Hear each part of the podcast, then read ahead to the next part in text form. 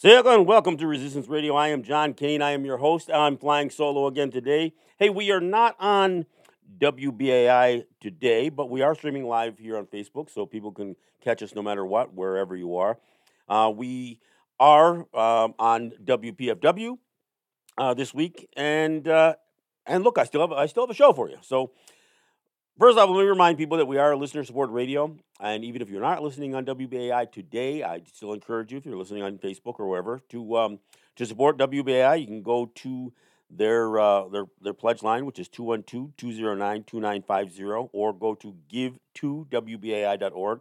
If you are listening on WPFW, which many of you will be this week exclusively, um, I ask you to go to their pledge line, which is 202 588 9739 or go to WPFWFM.org and you can uh, make a pledge there. Look, um, both stations are in their um, uh, winter fund drive, so I encourage you to support your Pacifica station or your Pacifica affiliate.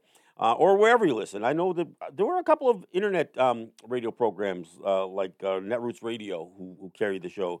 Um, you know, look, support whatever platform um, is essentially carrying the show and um, and and supporting the show. And you know, look, we, that's that's how the stations stay up. Look, I'm I'm going to be around no matter what. I'll find some means to get my voice out because I think many of the conversations we have here are sorely needed. But I will say, look, I know that I sometimes get criticism for um, reiterating, if not repeating, um, certain news stories or certain issues uh, from time to time. Look, I know we don't always have the same people listening each week. And you know what? Even if I do repeat uh, you know issues related to missing and murdered indigenous women or gaming or or racism or mascots or what or whatever the case is, it needs to be repeated because you've never heard much of this stuff before. And at, at the at the risk of being redundant, I'm going to re, reiterate these issues over and over again because they still haven't found a lodge in most people's minds or in their hearts. So that is why I talk about some of these issues. Um, for those of you who are on Facebook, uh, you see I am wearing my, my, my Abraham Lincoln Dakota 38 shirt today, and there's a reason for it. Look, I don't know why during Black History Month there has to be an emphasis on heroizing Abraham Lincoln. Look, I get it, the whole Emancipation Proclamation thing the great emancipator. He didn't sign up for that. That's not what he what what his real philosophical views were all about. Look, did he oppose slavery? Sure. But did he support equality? No, not even close. If he had his way, he would have uh, shipped as, as many black people to Africa as possible. In fact, that was part of his plan. And of course, the other part of his plan was, well, to um, you know, to, to stimulate the economy and all that other stuff, we're going to expand the country. Well, what does that mean? It means it, it means take native lands. And this was happening during the Civil War, prior to it, during it, and afterwards. And so I have a whole lot of trouble with this idea of creating these historical silos where you only view a historical character with through one lens. And and oftentimes that lens might be the Republican Party or the Democratic Party or in this case using you know this Emancipation Proclamation of Abraham Lincoln's to somehow heroize him in the eyes of, of black people. Look, to be clear, the Emancipation Proclamation did not free all slaves. It, it only uh, outlawed or, or essentially declared emancipation for uh, those who been, were enslaved in those slave states that were, you know, uh, in, in conflict with the North.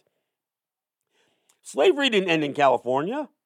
Slavery didn't end in in, uh, in other parts of uh, of the what was becoming rapidly becoming more and more of the, of the U.S. Native people would be enslaved for many years after after uh, uh, slavery was abolished. And in fact, look, as this month started, I, I, I commented that look, I heard some great programming. I heard some great programming about um, not just about the, the slave era, but the um, abolition, uh, Reconstruction, the Industrial Revolution, Jim Crow era, the Civil Rights. I mean, all kinds, all kinds of stuff. And you know what? some of those folks, those black folks on the radio, did a very good job representing the true history. In fact, many of them mentioned the fact that Native people was, were, were still being enslaved for years after abolition. Many of them mentioned the fact that the genocide that was being waged against Native people would, con- would continue all the way through Reconstruction. So, I, before anybody starts to heroize Abraham Lincoln so much, stop break you know stop creating this this this you know monument to stick him on this pedestal to stick him on. Because he was at, he was very much a white supremacist. And you know what?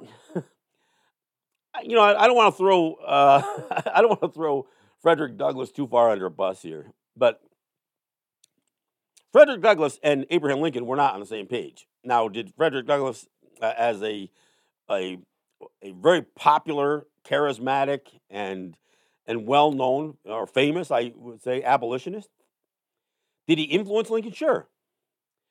But Frederick Douglass wanted black people to be Americans. He wanted to advance America. He, Frederick Douglass was all about expansionism. He said, get rid of those stinking Indians.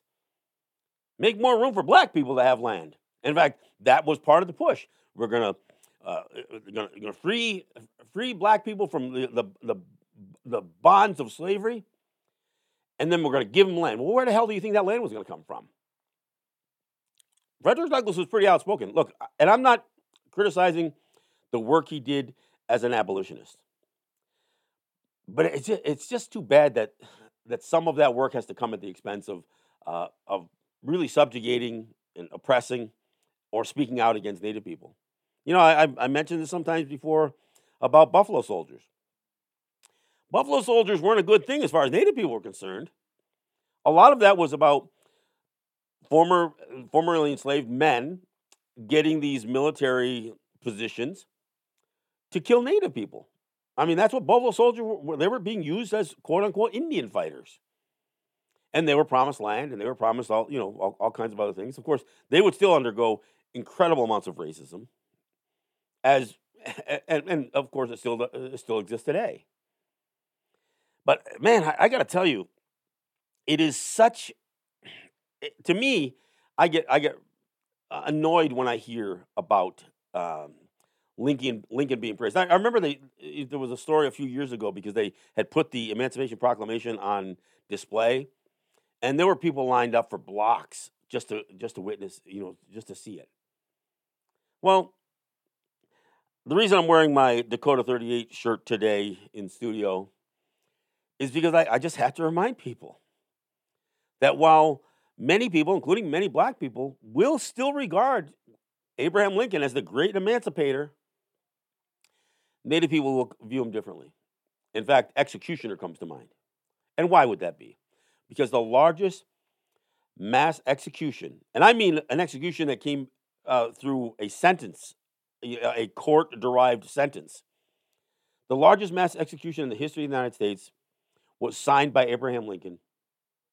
And that execution took place the day after Christmas in 1862. The day after Christmas, 1862, is a week before January 1st of 1863, which is when that Emancipation Proclamation essentially became became law, I guess.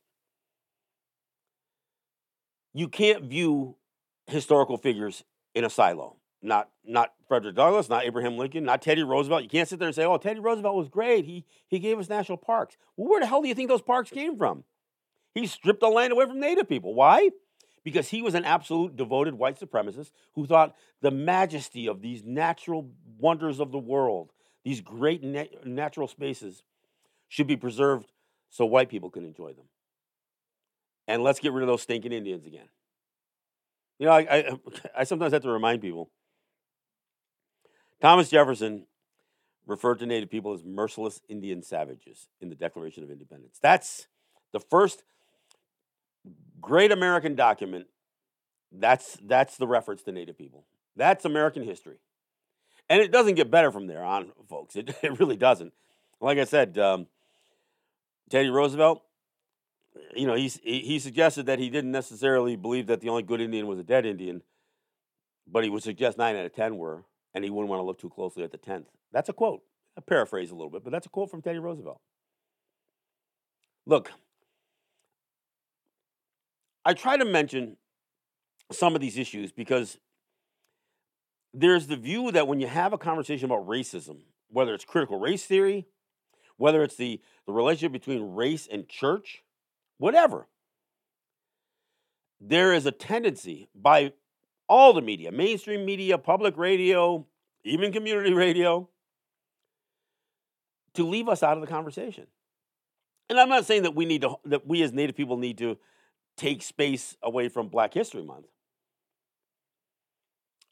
But I do appreciate it when when some of these pundits are on the radio that they that they do bring up some of the relevant and contemporary native history that was happening at the same time that some of these historical events changing the lives of black people um, how, how you know what was occurring then. But i'm not saying it's a requirement. But you can't silo you can't create these pedestals and these narrow views of some of these historical historical figures. And it's because you're not telling the truth. You're you're lying through omission.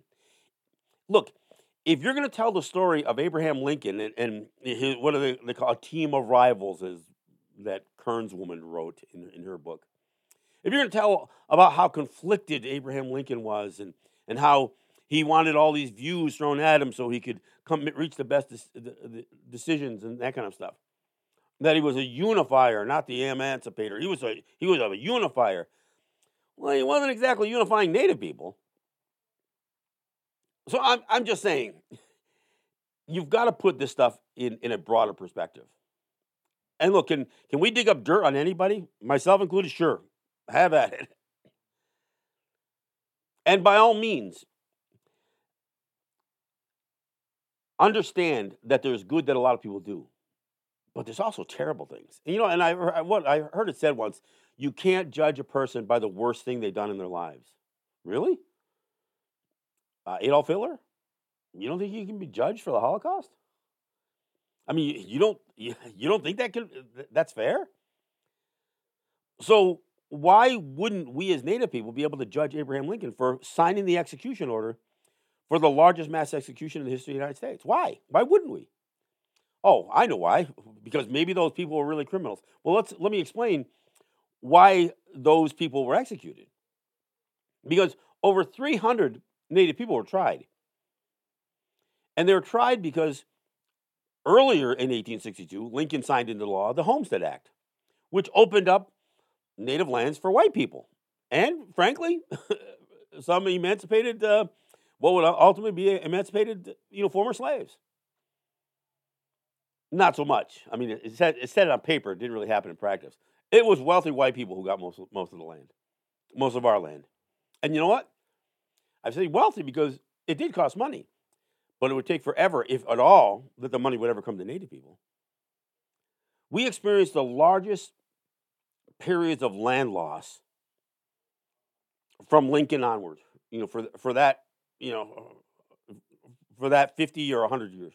Ironically, and I mentioned this before, when you talk about the, the residential schools, these federally funded church run schools, prisons for, for Native children that operated for, for 100 years from, from about the Lincoln era all the way up until the, to the 1970s.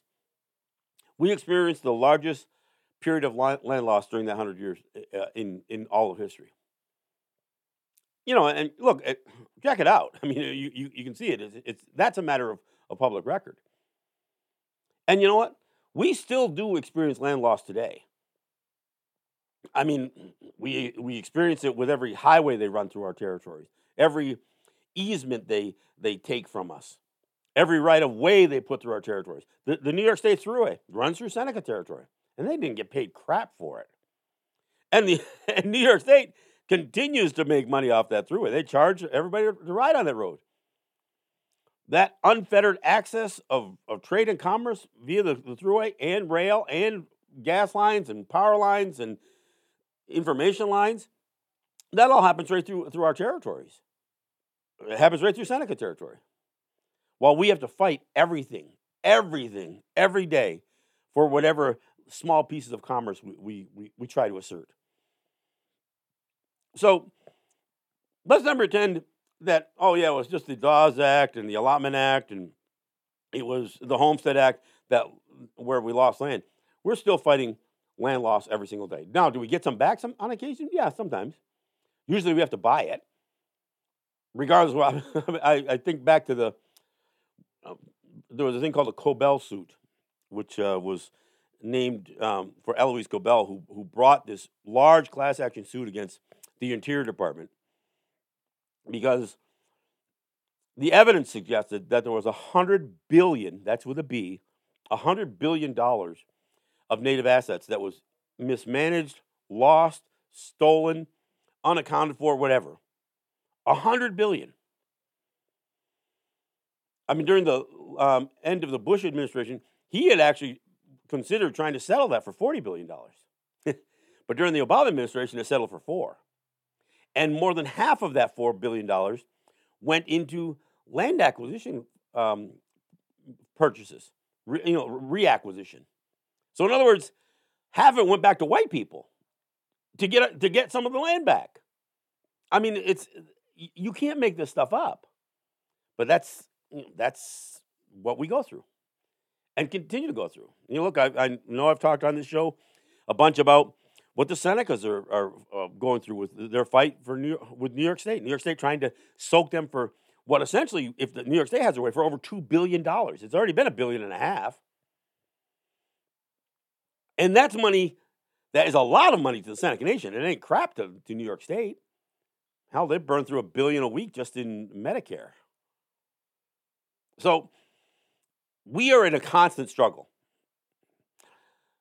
So I find it really, really difficult and, and actually down, uh, disheartening to see any real estate in terms of time during Black History Month going to a white guy, especially one that only looks great if you edit and omit some of the most heinous things that he was responsible for. Look, am I, am I saying he deserved to be assassinated? No, not, not even going there. Not even going there. But I will say, during the Obama administration, when uh, they decided they were going to execute or assassinate Osama bin Laden, I found it not just insulting, but almost ironic that they codenamed him Geronimo. Yeah, they codenamed Osama bin Laden Geronimo. I got to tell you, I think uh, Osama bin Laden looks a lot more like Abraham Lincoln. He's a tall guy with a kind of a beard, you know, lanky guy. Codename uh, Abraham Lincoln. No, and just like Abraham Lincoln, who was who was again targeted for assassination, so was Osama bin Laden. Look, I know that wouldn't have been a popular thing to do, but you know what? From a native per- perspective, we weren't real crazy about you uh, codenaming Osama bin Laden Geronimo either. So there's that. Um, but no, I look. There's this tendency to, to view Native history, and, and, and actually not even. I take it back. I, I mentioned this before on the on the on last week's show.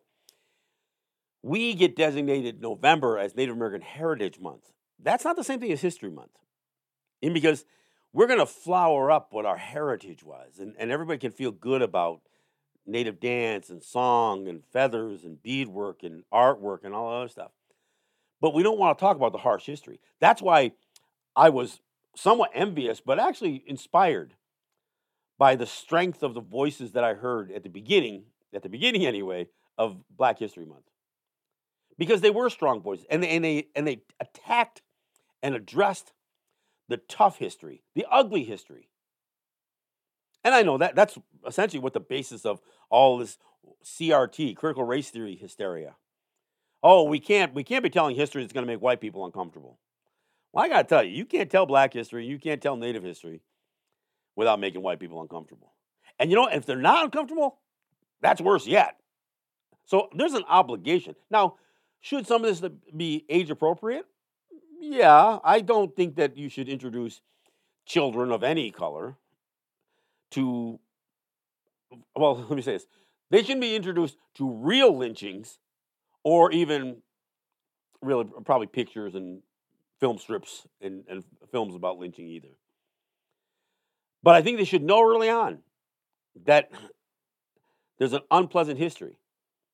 That even they, at you know five, six, seven years old, need to begin to reckon with. I mean, it does nobody any good to tell happy little pilgrim and happy little Indian stories, you know, around Thanksgiving. I mean, it's it's not only a lie, but what value is it? Now, if you want to talk about some of the historical changes that you know that maybe have offered some relief to the oppression, that's fine.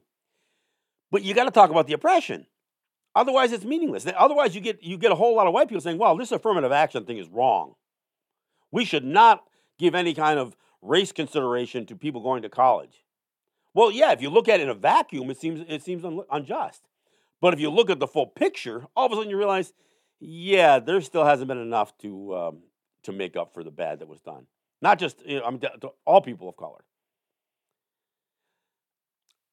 If you don't teach the history, then you're going to have more and more generations just viewing marginalized people as people who deserve to have been marginalized because of their underperformance. They're, they don't earn as much eh, money. I mean, and that's true, but why?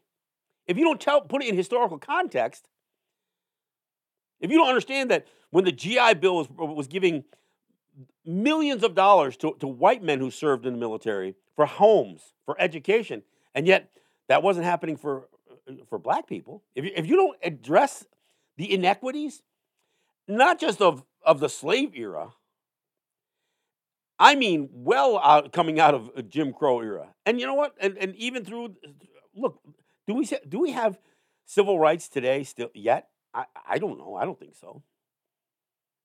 We still have tremendous amounts of racism. You only need to look at a prison population. You only need to look at the income gap. But again, if you look at the income gap and you say, well, it's their own fault. I mean, look, I even hear some black people say it about their own people. I, you know, I hear native people say it. It's like we're going to ignore the historical context that has created the imbalance. Look, most native territories, what people know as reservations, are not great places to live. Why? Because of the poverty, because of all of the social ills that are, associated with poverty substance abuse, alcoholism, suicide, depression, um, you know, violence against women. All, all these things happen because of policy. I mean, the conditions of our native territories are, are creations. Those conditions were created by policy. You know, I, I been go, going through this thing with the with the Seneca Nation over the state trying to squeeze them from revenue. Let me explain this a little bit. Most native territories, and, and, and I'm going to speak specifically, but, but this goes for most native territories, we don't have a tax system. Now, it's a choice not to have it.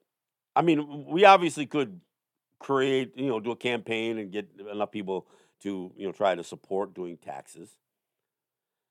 But philosophically, we have an issue with this idea of taxes. I mean, mostly because we've been fighting the, the state and federal government for all these years.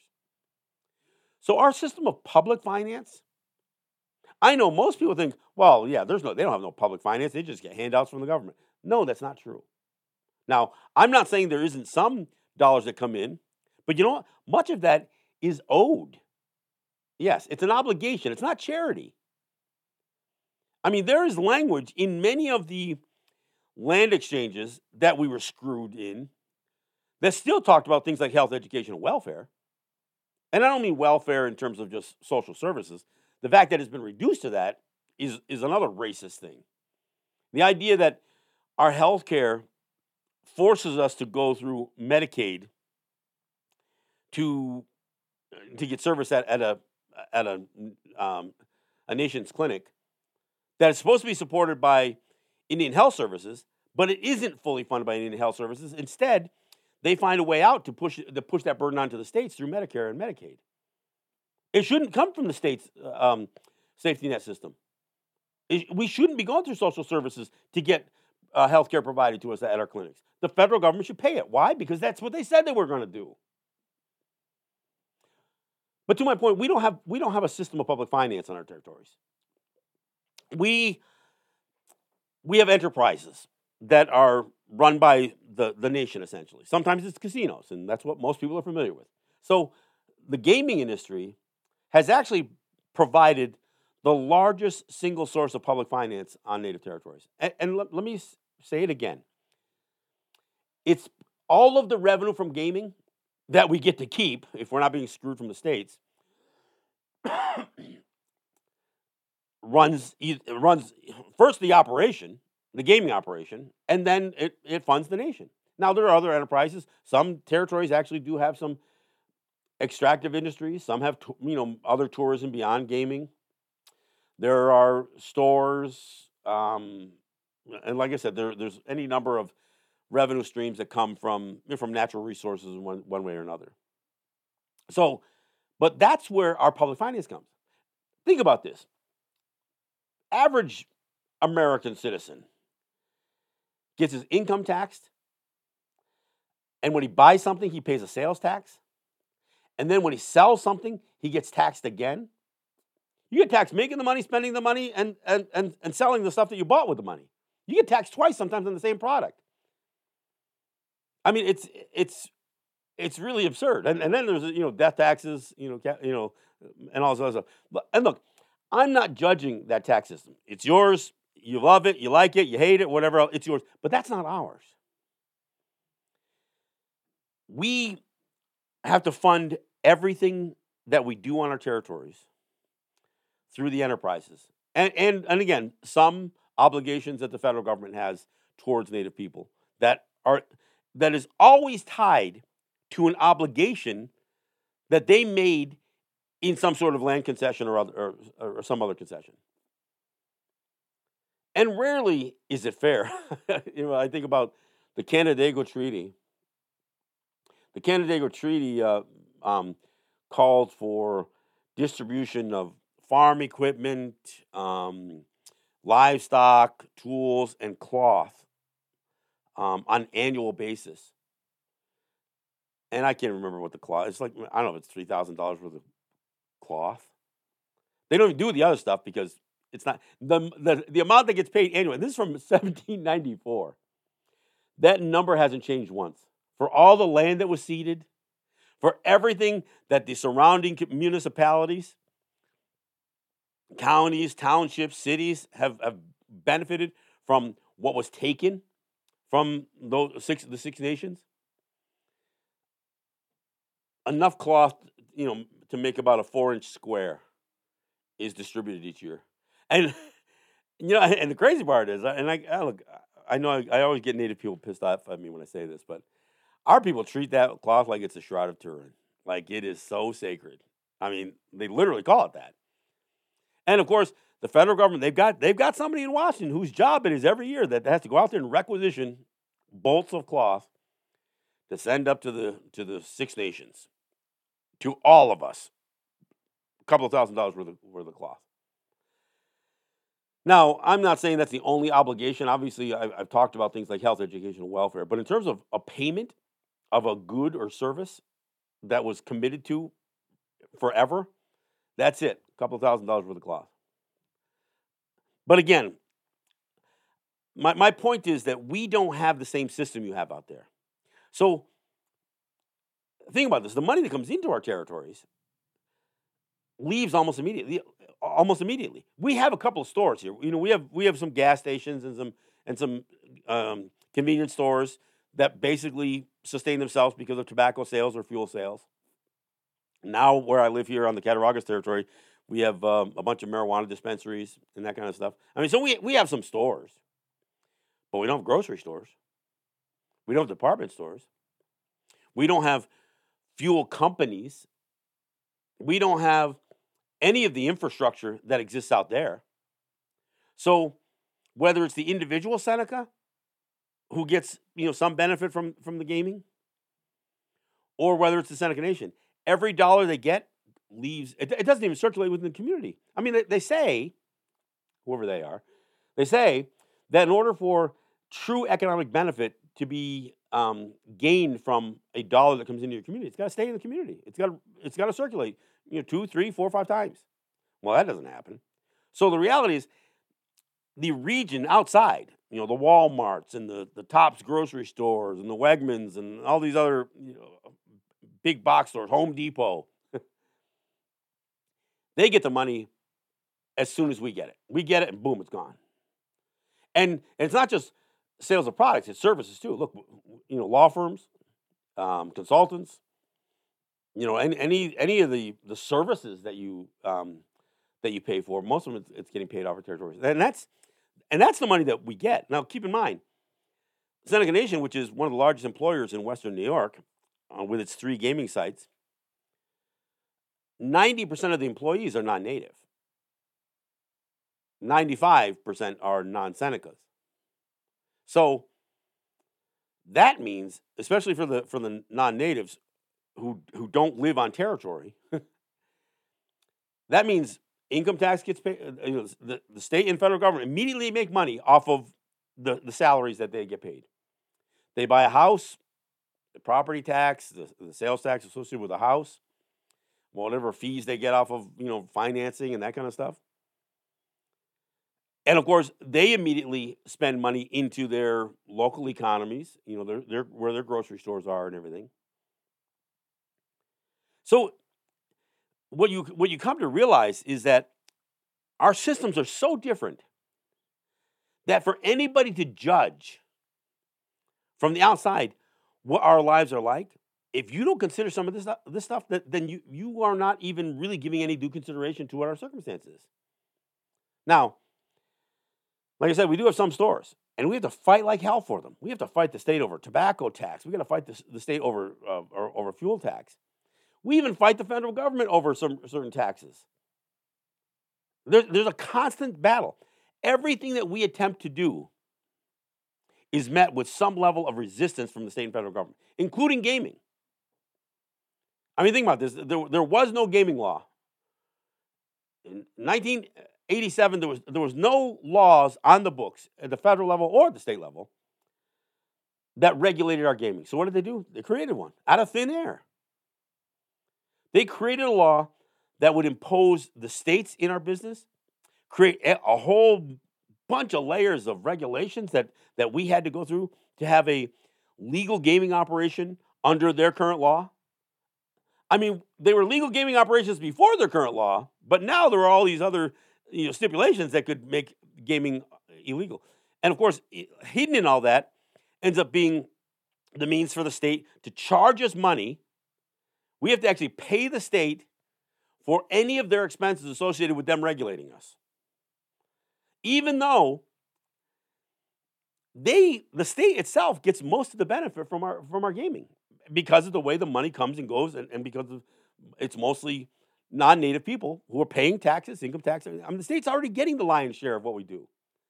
But on top of that, we get lured into this belief that we have to buy political will from the state. So we we get squeezed into these revenue sharing agreements where the state offers us practically nothing and we give them practically everything. In the case of the Seneca Nation, at the, the last seven years of their initial gaming compact period term, they were paying the state 25% of the net slot drop. Now, that doesn't sound terrible. 25%, they get to keep 75%? No, no. They didn't get to keep 75%. The state got their 25% right off the top. But all the expenses of the casino, the employees, even paying the state for their, their regulatory uh, expenses, Everything came out of the Seneca Nation, 75%. Several times, if not many times, along the way, the state was actually getting more revenue out of the, the Seneca slot machines than, than, the, than the Senecas were because they had to cover all the expenses. So it's not 25% of the net revenue, it's, it's, it's closer to 50% of the net revenue. Why the hell does the state get 50%? I mean, what did they possibly do that entitles them? Well, they claim they gave an exclusivity, but they didn't. So I, I think it's important that people realize our lives are different here. And I'm not saying it to complain. My biggest complaint isn't about what we've been able to carve out, it's what we have to fight to carve it out. And who do we have to fight? We have to fight the state, and we got to fight the federal government. And it doesn't matter who's in office. It doesn't matter if it's a Republican or a Democrat in the governor's mansion, or a Republican or a Democrat in the uh, in the White House. It doesn't matter. I mean, I was interviewed for a, a story this week about a, a, guy who worked for the, the Bureau of Indian Affairs, white guy. His job was to oversee the Office of Tribal Justice, which what he really was involved in was was overseeing the detention centers that existed, the, the BIA funded detention centers that are on native territories. And there was a question raised because like 16 people died in, uh, in custody during this guy's tenure. So he retires, and they hire him back as the consultant to review why these 16 people died, why these 16 people died in custody. I mean, they hire the same guy who was responsible for overseeing these facilities where they died. I mean, how did that make any sense? And of course, he's non native, which gets to the other point about the Bureau of Indian Affairs the overwhelming and vast majority of dollars that are expended by the federal government for quote unquote Indian stuff is swallowed up by bureaucracy or by white people. Because you don't have native people who could do those jobs. Now, granted, I know they, they put Deb Haaland in that, uh, in, in the, she's the Interior Secretary. Well, you know, that's good. But how many native people is she listening to? If, if they hire a white consultant to review why Native people died in custody, why didn't they hire? Why didn't they bring a bunch of Native people into to testify and and give some thoughts on that? This, this is kind of what we go through. I mean, this is this is this is what our relationship with the state and federal government is like. It is a constant runaround. Look, the whole battle that the Senecas are going through with, with the state of New York can be solved like that. It can be solved in a minute. All Deb Haaland has to do is look at the law and make the proper determination that the New York State is not providing a concession that entitles them to the revenue sharing that they're demanding. They're demanding now. I mean, Seneca's paid them a billion and a half dollars in, uh, over the first 14 years, and then stopped paying because said, no, there's no language in our compact that said we pay past that. New York says, oh, what, it may not be in there, but it's meant. What do you mean it's meant? They so they go to binding arbitration, and the two white guys, who are are, are the ju- uh, two of the three judges were white, and they say, yeah, yeah, it's meant, it's it's implied. There's no such thing as implied stipulations in a in a compa- in a contract. There's a thing called the four corners doctrine of contract law. If it ain't in there, it ain't in there. Unless you got two white guys who would say, "Nah, we're putting it in there." The third judge, Kevin Washburn, who used to work for the Interior Department, he said those two white guys just re- rewrote the compact. Well, you know what? Then Deb Haaland, you're the Interior Secretary. Review what took place. Note the injustice. Note the alteration of the compact, adding language that wasn't there in the first place, and strike it. And don't let the state try to pull this crap. Well, we don't, we're not going to get paid, we're not going to renew the compact. You don't get a choice. You're bound by law to do it. So I want to mention that. Hey, look, I, I did want to give just an update. A um, and look, it's almost comical. And you know, uh, for those of you who've been following along, I have been fighting my old high school over their native mascot. They are the Cambridge Indians. Well, actually, they're not now. Today, as of today, they aren't because the Commissioner of Education, the New York State Department of Education Commissioner Betty Rosa, after having a petition filed with her, um, ruled in favor of four families who said yes you retired that mascot and then brought it back the next day. You didn't even give it due consideration. You didn't even, even refute any of the information that was used in the deliberation to retire it. You just undid it. That's arbitrary and capricious. And she says, you know what? And even if you hadn't flip flopped, I'd have ruled in favor of the families anyway because it's wrong. 20 years ago, my predecessor said to all you schools, get rid of your native mascots. Do it in a timely fashion. 20 years later, you still got I, I think there's like over 100 schools in New York State that are still calling themselves everything from Redskins to Warriors to Savages to um, Indians, any any number of names. So she ruled against, uh, uh, you know, against uh, Cambridge, and so the the mascot is essentially gone um, in concept, but it, all of the stuff's supposed to be gone by the by the end of the school year. Well, last night Cambridge was going to have its board meeting, and on their agenda was a resolution to fight Rosa. They were going to appeal her ruling in um, state appeals court, arguing that she indeed was arbitrary and capricious in uh, in in telling them they had to uh, get rid of the mascot, and that she was overreaching her authority. So that's the resolution, and they were going to vote on it last night. but the craziness that's begun to happen, and look, I know there's other people who've done accounts of what's happening at the school board level. School boards have become the new battleground for the right asserting its presence and its philosophical, its social agenda. And, and in many ways, it's, it's the way that the right is trying to build a stronger grassroots coalition by, by doing it right at the school board level. I mean, many school boards, when you ran for a school board position, you didn't even put a party affiliation. You didn't. There weren't Democrats and Republicans. It was just a bunch of guys ran for school board, and whoever got the most votes won. It wasn't right or left. Well, that changed. the mascot issue is one of those polarizing issues that started dividing people along political lines. The right was all pro mascot, and the left predominantly um, understands that race based mascots are a problem. But there are other issues. COVID 19, anti vaxxers are right. You know, pro Trumpers are right. Anti maskers are, are right.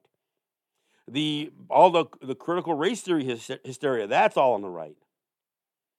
Any idea that is that, that people can somehow construe as being promoting a socialist agenda, things like equity, diversity, equity, and inclusion, anti-discrimination laws. Oh, those are just left. That's left-wing propaganda.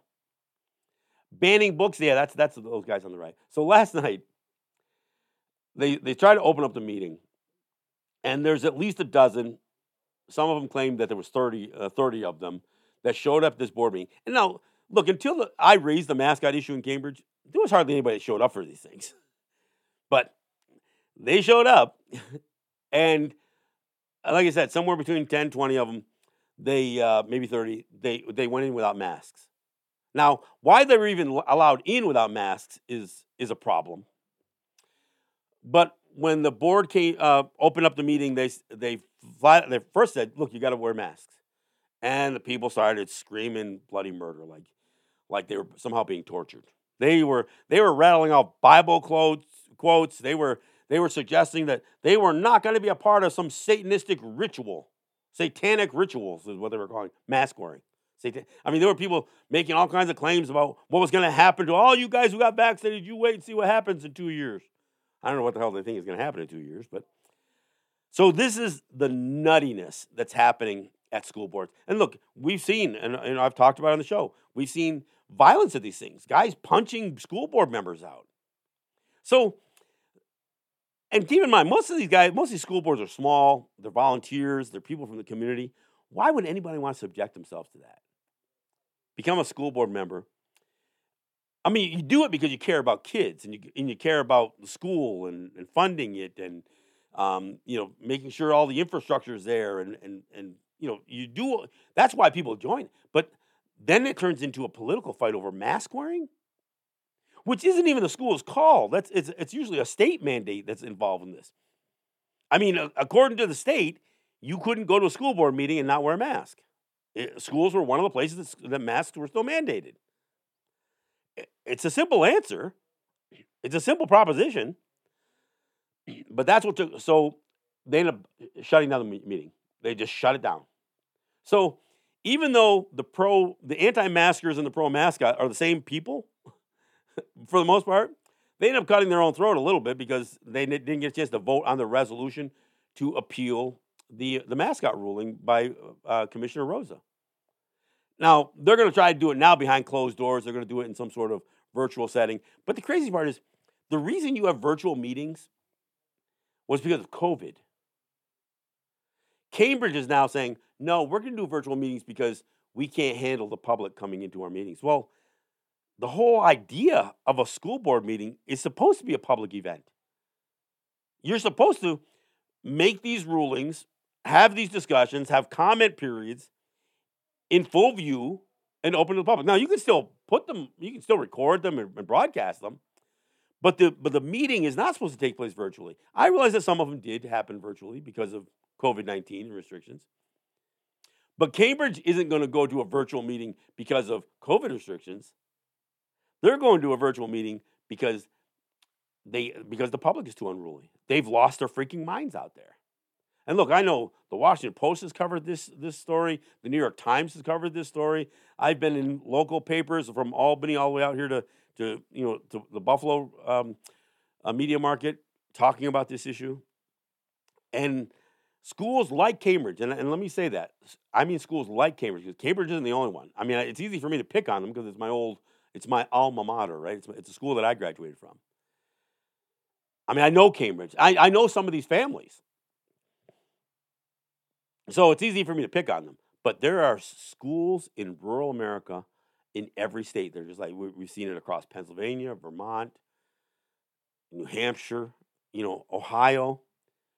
We see this every place. Indiana, I mean, every place. These rural towns that are these pockets of deep seated right wing political ideology. And it wasn't always that way. I mean, a lot of stuff grew in its strength and its fervor during the Trump administration. I'm not blaming him. I mean, we can, but uh, but that sentiment had to exist before Trump. I mean, he, he didn't just he didn't plant the seeds. He maybe just watered them a little bit. But this is this is the political reality. This is how divided Americans have become. They can't even have school board meetings, public school board meetings anymore. I mean, without the chance of you know somebody punching you know somebody in the face like they like uh, uh, what occurred in Glastonbury, Connecticut. I mean, Cambridge is really on the tipping point where violence could happen, vandalism could happen, and we'll see. I mean, the likelihood is they're going to meet behind closed doors with some computer cameras or whatever else, a Zoom meeting or whatever, and they're going to vote to spend $100,000 fighting Dr. Betty Rosa, the Commissioner of Education in New York. They're going to spend $100 to fight it because the claim is it's going to cost them $100,000 to change their mascot, which is crap. I mean, there's no way, I mean, other than, you know, uh, maybe a detailed drawing on the gym floor, most of the them is like taking banners down, painting over a wall or something. I realize painting a gym floor is a little bit more involved. Most of these schools, and I've been going through this with another school called Schoharie um, in, in uh, out in that Albany area. Most of these schools don't even realize that their sports uniforms they don't even have the logos on them anymore. They don't say Indians on them anymore, or Redskins or Warriors. They just had the name of the school. Why? Because school board me- members have known this was coming. And although most of them don't really have the courage to take on the backlash from their community, they've been quietly positioning. There's less and less of these mascots on their websites. I mean, some of them are over the top, some of them haven't.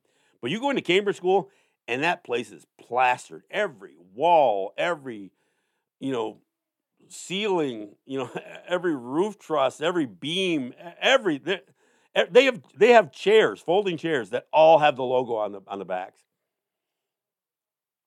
I mean, it is it's over the top. I mean, and it, the crazy part is their logo is one of the stereotypical images of a native person, but it's in whiteface. I don't even get that. I don't even get why Cambridge Indians their Indian logo is in whiteface, but it is, and that's that's what they decided to have. So they're going to spend hundred thousand dollars easily, and they're and they've already spent a hundred thousand. They hired a, a, firm that came in that was supposed to do healing circles to help them um, mitigate the, the, the sense of loss that some of these people were going to have and the, the hurt and the harm that they felt over the mascot debate, which is you know which was crazy. Didn't work out very well. They've already paid their lawyer, you know, probably ten, twenty thousand dollars on top of that. So they're probably real close to $100,000 spent on this mascot issue already. They're going to spend at least another fifty to $100,000 fighting it, trying to appeal it in the state. And the chances of them winning are pretty slim. I mean, Betty Rosa laid out a pretty good um, case for her ruling.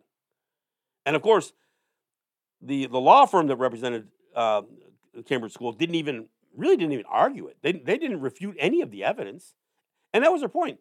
You guys uh, retired the mascot based on this mountain of evidence, and then the next meeting unretired it w- without ever refuting the evidence that you based your retirement on. She, you know, it was a pretty easy ruling for her. And, and of course, she does cite law that, you know, that backs up her authority to, to make this ruling. And of course, they do have, look, there's, there's anti discrimination laws that didn't even exist 20 years ago. There's the Dignity for All Students Act that, uh, that's supposed to protect against discrimination. If you have, if you're promoting a stereotype of a people that aren't even there, but, but of a people that are still around, if you're promoting a stereotype, that's, that's racist. That's discriminatory. And as a Native person, is the image itself offensive? No, but you're teaching children every year that that's what an Indian is. That, that two-dimensional that drawing, that relic of the past. And that's problematic because we're still here. And we we have to confront those people because when those kids grow up and get in positions of, you know, uh, of, of stature or wherever, wherever they go. And trust me, these are white kids. They're going to be, all likely, they're going to have much more influence over, over social policy than we're ever going to have. And these the these the guy these kids when they're adults, we'll have to fight them later. We'll have to educate them then because of what they because of what they were mistaught now. But so that's that's the that's the deal. I mean, the craziness just continues, and it continues at a level that is pretty remarkable. I mean, like I said, you know, Cambridge has become a bit of a laughing stock and embarrassment. The New York Times, the the Times Union in Albany, the Washington Post. I mean, these are all the newspapers that have been covering Cambridge. I mean, this little town of a couple of thousand people, a small school that had a pretty good football team for a while. And this is the news they make. Now, staging, you know, uh, unmasking protests, you know, at a school board meeting where they probably would have got a ruling, you know, or a resolution that that they wanted it's it's craziness, but that's look, that's the world that we live in. And you know, and I tell you, part of the reason I talk about the stuff like I talked about in the beginning of the show is this education, this information, understanding what Lincoln did as the president matters. Somebody should know that 38 Dakota were, were marched out, walked onto a gallows with 38 nooses and had the floor knocked out from underneath them, all 38 hanging to their deaths in one, in one blow of a mallet. Look, maybe you don't teach that to five year olds, but maybe 10 year olds need to know it, and certainly 16 year olds do. They need to know what Abraham Lincoln did and what occurred a week before the Emancipation Proclamation. They need to know that that the federal government passed a law to not only allow and and create these Indian boarding schools, but they funded it for a hundred freaking years. They hired churches to indoctrinate native kids to kill our identities while white kids got to play Indian because it was their mascot, their school mascots. I mean, when I tell the story about residential schools, you would think that that we wouldn't have to have any more conversation. That that should be explanation enough why it's offensive that non-native schools are using native mascots, native images for mascots. Because when your school adopted that mascot, we were prohibited from even retaining our identities. And I don't mean me, I mean my grandparents, my great grand, a hundred freaking years this thing went on. That's like three or four generations of native people. Their kids were ripped away. And again, That 100 years was one of the largest periods of, of land loss and depopulation. Girls were sterilized. People, kids died. Every one of those schools had graveyards. And the nerve of some people to cite with pride, well, Carlisle Indian School, that's where Jim Thorpe went to school, and what a, what a noble figure he was. Carlisle Indian School was a prison camp with a graveyard.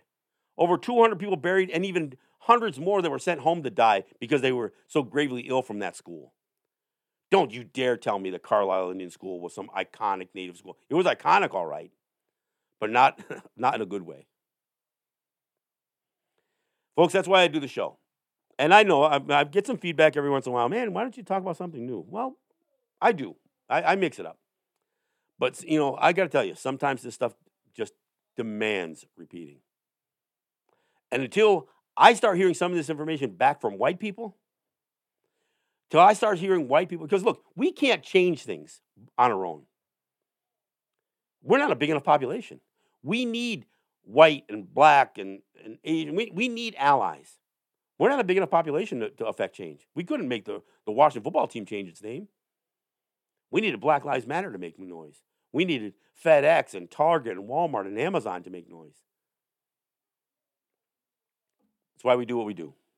Look, I want to thank you for listening. Again, support uh, w, uh, WBFW and WBAI, and um, we'll see you next time. This is John Kane, and this is Resistance Radio.